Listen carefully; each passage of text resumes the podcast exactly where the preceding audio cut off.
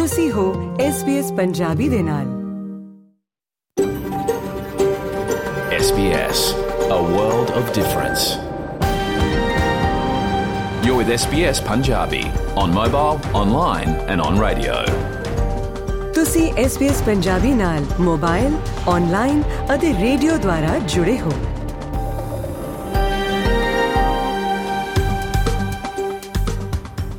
ਦੋਸਤੋ, ਸ਼ੁੱਕਰਵਾਰ 21 ਜੁਲਾਈ ਦੀ ਰਾਤ ਤੇ SBS ਰੇਡੀਓ ਦੇ ਪੰਜਾਬੀ ਪ੍ਰੋਗਰਾਮ 'ਚ ਐਨ 9 ਵਜੇ ਮੈਂ ਪਾਰਸ ਨਾਗਪਾਲ ਇੱਕ ਵਾਰ ਫਿਰ ਤੋਂ ਤੁਹਾਡੇ ਸਾਰਿਆਂ ਦੇ ਰੂਬਰੂ ਹਾਜ਼ਰ ਹੋਇਆ ਹਾਂ। ਇੱਕ ਨਵਾਂ ਨਕੋਰ ਪੰਜਾਬੀ ਪ੍ਰੋਗਰਾਮ ਲੈ ਕੇ, ਕੁਝ ਨਵੀਆਂ ਪੇਸ਼ਕਾਰੀਆਂ ਲੈ ਕੇ, ਕੁਝ ਨਵੀਂ ਜਾਣਕਾਰੀ ਲੈ ਕੇ ਤੇ ਨਾਲ ਹੀ ਢੇਰ ਸਾਰੀਆਂ ਗੱਲਾਂ ਬਾਤਾਂ ਲੈ ਕੇ।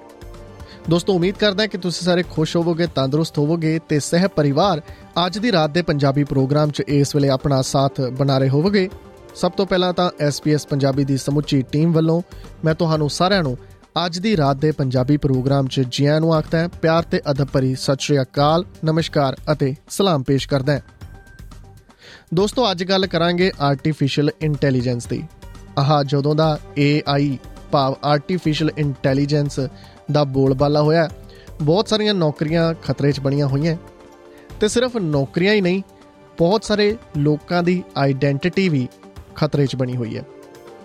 ਪਹਿਲਾਂ ਤੁਸੀਂ ਦੇਖਿਆ ਹੋਣਾ ਟਿਕਟੌਕ ਤੇ ਫੇਸਬੁੱਕ ਦੇ ਉੱਤੇ ਬੜੀਆਂ ਵੀਡੀਓਜ਼ ਵਾਇਰਲ ਹੋਈਆਂ ਸੀ, ਜਿਨ੍ਹਾਂ ਵਿੱਚ ਸਿੱਧੂ ਮੂਸੇਵਾਲਾ ਦੀ ਆਵਾਜ਼ ਨੂੰ AI ਦੇ ਜ਼ਰੀਏ, ਭਾਵ ਆਰਟੀਫੀਸ਼ੀਅਲ ਇੰਟੈਲੀਜੈਂਸ ਦੇ ਜ਼ਰੀਏ ਨਵੇਂ ਗੀਤਾਂ ਦੇ ਵਿੱਚ ਵਰਤਿਆ ਗਿਆ ਸੀ।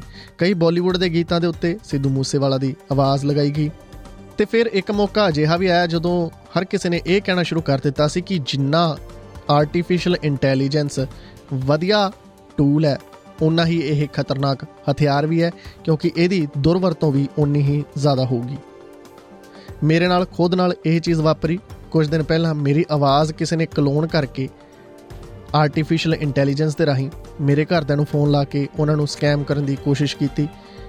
ਪਰ ਕਿਉਂਕਿ ਇਸ ਚੀਜ਼ ਬਾਰੇ ਅਕਸਰ ਖਬਰਾਂ ਸਾਹਮਣੇ ਆਉਂਦੀਆਂ ਰਹਿੰਦੀਆਂ, ਇਸ ਕਰਕੇ ਉਹ ਇਸ ਬਾਰੇ ਜਾਣੂ ਸੀ। ਉਹਨਾਂ ਨੂੰ ਪਤਾ ਸੀ ਕਿ ਜੇਕਰ ਕਦੇ ਵੀ ਕੋਈ ਸਿਚੁਏਸ਼ਨ ਮਾੜੀ ਚੰਗੀ ਹੁੰਦੀ ਹੈ ਤਾਂ ਮੈਂ ਉਹਨਾਂ ਨਾਲ ਕਿਸ ਹਿਸਾਬ ਨਾਲ ਗੱਲ ਕਰਦਾ। ਸੋ ਉਹ ਸਕੈਮ ਦੇ ਵਿੱਚ ਨਹੀਂ ਫਸੇ। ਸੋ ਇਸ ਬਾਰੇ ਅੱਜ ਪ੍ਰੋਗਰਾਮ ਦੇ ਵਿੱਚ ਅੱਗੇ ਚੱਲ ਕੇ ਵੀ ਗੱਲਬਾਤ ਕਰਾਂਗੇ। ਤੁਹਾਡਾ ਆਰਟੀਫੀਸ਼ੀਅਲ ਇੰਟੈਲੀਜੈਂਸ ਨੂੰ ਲੈ ਕੇ ਕੀ ਖਿਆਲ ਹੈ? ਬਹੁਤ ਸਾਰੀਆਂ ਫੋਟੋਜ਼, ਨਵੇਂ-ਨਵੇਂ ਸੌਫਟਵੇਅਰਸ ਦੇ ਜ਼ਰੀਏ ਜਨਰੇਟ ਕੀਤੀਆਂ ਜਾਂਦੀਆਂ ਆਰਟੀਫੀਸ਼ੀਅਲ ਇੰਟੈਲੀਜੈਂਸ ਰਾਹੀਂ। ਬਹੁਤ ਸਾਰੀਆਂ ਆਵਾਜ਼ਾਂ ਦੀਆਂ ਕਲੋਨਸ ਆਪਾਂ ਤਿਆਰ ਕਰਦੇ ਆ ਚੈਟ ਜੀਪੀਟੀ ਬੜਾ ਇੱਕ ਪਪੂਲਰ ਬੜਾ ਇੱਕ ਮਸ਼ਹੂਰ ਸੌਫਟਵੇਅਰ ਹੋਇਆ ਸੋ ਇਸ ਤਰ੍ਹਾਂ ਦੇ ਬਹੁਤ ਸਾਰੇ ਸੌਫਟਵੇਅਰ ਨੇ ਬਹੁਤ ਸਾਰੇ ਟੂਲਸ ਨੇ ਜਿਹੜੇ ਕਿ ਅੱਜ ਦੇ ਦੌਰ ਵਿੱਚ ਚੰਗੇ ਕੰਮ ਲਈ ਵੀ ਵਰਤੇ ਜਾਂਦੇ ਆ ਸਹਾਈ ਵੀ ਨੇ ਪਰ ਇਹਨਾਂ ਦੀ ਦੁਰਵਰਤੋਂ ਵੀ ਹੋ ਰਹੀ ਹੈ ਇਸ ਬਾਰੇ ਆਪਣੀ رائے ਲਿਖ ਕੇ ਜ਼ਰੂਰ ਭੇਜਣਾ ਤੁਸੀਂ ਇਸ ਚੀਜ਼ ਨੂੰ ਕਿਸ ਤਰ੍ਹਾਂ ਦੇਖਦੇ ਹੋ ਨੰਬਰ ਹੈ 042 999 6263 042 996263 ਤੇ ਦੋਸਤੋ, ਇਸ ਤੋਂ ਪਹਿਲਾਂ ਕਿ ਹੁਣ ਆਪਾਂ ਪ੍ਰੋਗਰਾਮ ਨੂੰ ਅੱਗੇ ਤੋਰੀਏ, ਪ੍ਰੋਗਰਾਮ ਦੀ ਰੂਪਰੇਖਾ ਬਾਰੇ ਗੱਲ ਕਰੀਏ, ਆਓ ਸਭ ਤੋਂ ਪਹਿਲਾਂ ਉਹਨਾਂ ਨੂੰ ਯਾਦ ਕਰਦੇ ਹਾਂ ਜੋ ਇਸ ਜ਼ਮੀਨ ਦੇ ਅਸਲ ਮਾਲਕ ਨੇ। ਅਸੀਂ ਇਸ ਜ਼ਮੀਨ ਦੇ ਉਹਨਾਂ ਰਵਾਇਤੀ ਮਾਲਕਾਂ ਨੂੰ ਮਾਨ ਦਿੰਨੇ ਹਾਂ, ਜਿਨ੍ਹਾਂ ਦੀ ਧਰਤੀ ਤੋਂ ਅਸੀਂ ਅੱਜ ਦਾ ਇਹ ਪ੍ਰੋਗਰਾਮ ਪ੍ਰਸਾਰਿਤ ਕਰ ਰਹੇ ਹਾਂ। ਪੰਜਾਬੀ ਪ੍ਰੋਗਰਾਮ ਕੁਲੀਨ ਰਾਸ਼ਟਰ ਦੇ ਵਰੋਂਜਰੀ ਵੋਈ ਵਰੰਗ ਲੋਕਾਂ ਅਤੇ ਉਹਨਾਂ ਦੇ ਬਜ਼ੁਰਗਾਂ ਦੀਆਂ ਮੌਜੂਦਾ ਅਤੇ ਪੁਰਾਣੀਆਂ ਪੁਸ਼ਤਾਂ ਨੂੰ ਸਤਿਕਾਰ ਦਿੰਦਾ ਹੈ। ਅਸੀਂ ਆਦੀਵਾਸੀ ਅਤੇ ਟੌਰਸ ਸਟ੍ਰੇਟ ਆਈਲੈਂਡਰ ਜ਼ਮੀਨਾਂ ਦੇ ਉਹਨਾਂ ਸਾਰੇ ਰਵਾਇਤੀ ਮਾਲਕਾਂ ਨੂੰ ਵੀ ਸਤਿਕਾਰ ਪੇਸ਼ ਕਰਦੇ ਹਾਂ, ਜਿੱਥੋਂ ਤੁਸੀਂ ਸਾਡਾ ਅੱਜ ਦਾ ਇਹ ਪ੍ਰੋਗਰਾਮ ਸੁਣ ਰਹੇ ਹੋ। ਦੋਸਤੋ, ਪ੍ਰੋਗਰਾਮ ਦੀ ਰੂਪਰੇਖਾ ਦੀ ਗੱਲ ਕਰੀਏ ਤਾਂ ਦੇਸ਼ ਜਹਾਨ ਦੀਆਂ ਖਬਰਾਂ ਤੋਂ ਬਾਅਦ ਇੱਕ ਬਹੁਤ ਹੀ ਖਾਸ ਇੰਟਰਵਿਊ ਪ੍ਰੋਗਰਾਮ ਦਾ ਹਿੱਸਾ ਬਣੇਗੀ, ਜਿਸ ਵਿੱਚ ਡਾਇਬੀਟੀਜ਼ ਭਾਵ ਸ਼ੂਗਰ ਦੇ ਰੋਗ ਦੇ ਨਾਲ ਜੁੜੀ ਹੋਈ ਜਾਣਕਾਰੀ ਆਪਾਂ ਹਾਸਲ ਕਰਾਂਗੇ। ਆਸਟ੍ਰੇਲੀਆ ਵਿੱਚ ਅਕਸਰ ਅਸੀਂ ਬਹੁਤ ਤਰ੍ਹਾਂ ਦੇ ਪੈਟ ਰੱਖੇ ਹੁੰਦੇ ਨੇ, ਪਾਲਤੂ ਜਾਨਵਰ ਰੱਖੇ ਹੁੰਦੇ ਨੇ ਔਰ ਵੱਡੇ ਪੱਧਰ ਤੇ ਇੱਥੇ ਲੋਕਾਂ ਨੇ ਬਿੱਲੀਆਂ ਪਾਲੀਆਂ ਹੋਈਆਂ ਨੇ। ਸੋ ਬਿੱਲੀਆਂ ਦਾ ਆਸਟ੍ਰੇਲੀਆ ਦੇ ਜੰਗਲੀ ਜੀਵ ਜੰਤੂਆਂ ਉੱਤੇ ਕਿਸ ਤਰ੍ਹਾਂ ਦਾ ਪ੍ਰਭਾਵ ਪੈਂਦਾ ਹੈ? ਇੱਕ ਬਿੱਲੀ ਨੂੰ ਰੱਖਣ ਵੇਲੇ ਕਿਹੜੀਆਂ ਚੀਜ਼ਾਂ ਦਾ ਖਿਆਲ ਰੱਖਣਾ ਚਾਹੀਦਾ ਹੈ? ਇਸ ਬਾਰੇ ਅੱਜ ਦੀ ਸੈਟਲਮੈਂਟ ਗਾਈਡ ਦੀ ਰਿਪੋਰਟ ਵਿੱਚ ਜਾਣਾਂਗੇ।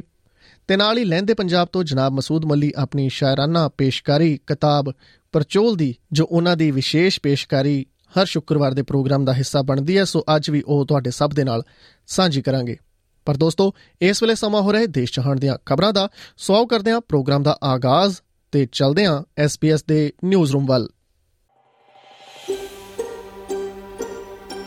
ਕੀ ਤੁਸੀਂ ਇਸ ਤਰ੍ਹਾਂ ਦੀਆਂ ਹੋਰ ਪੇਸ਼ਕਾਰੀਆਂ ਸੁਣਨਾ ਪਸੰਦ ਕਰੋਗੇ? Apple Podcast, Google Podcast, Spotify ਜਾਂ ਜਿੱਥੋਂ ਵੀ ਤੁਸੀਂ ਆਪਣੇ ਪੋਡਕਾਸਟ ਸੁਣਦੇ ਹੋ। Thank you.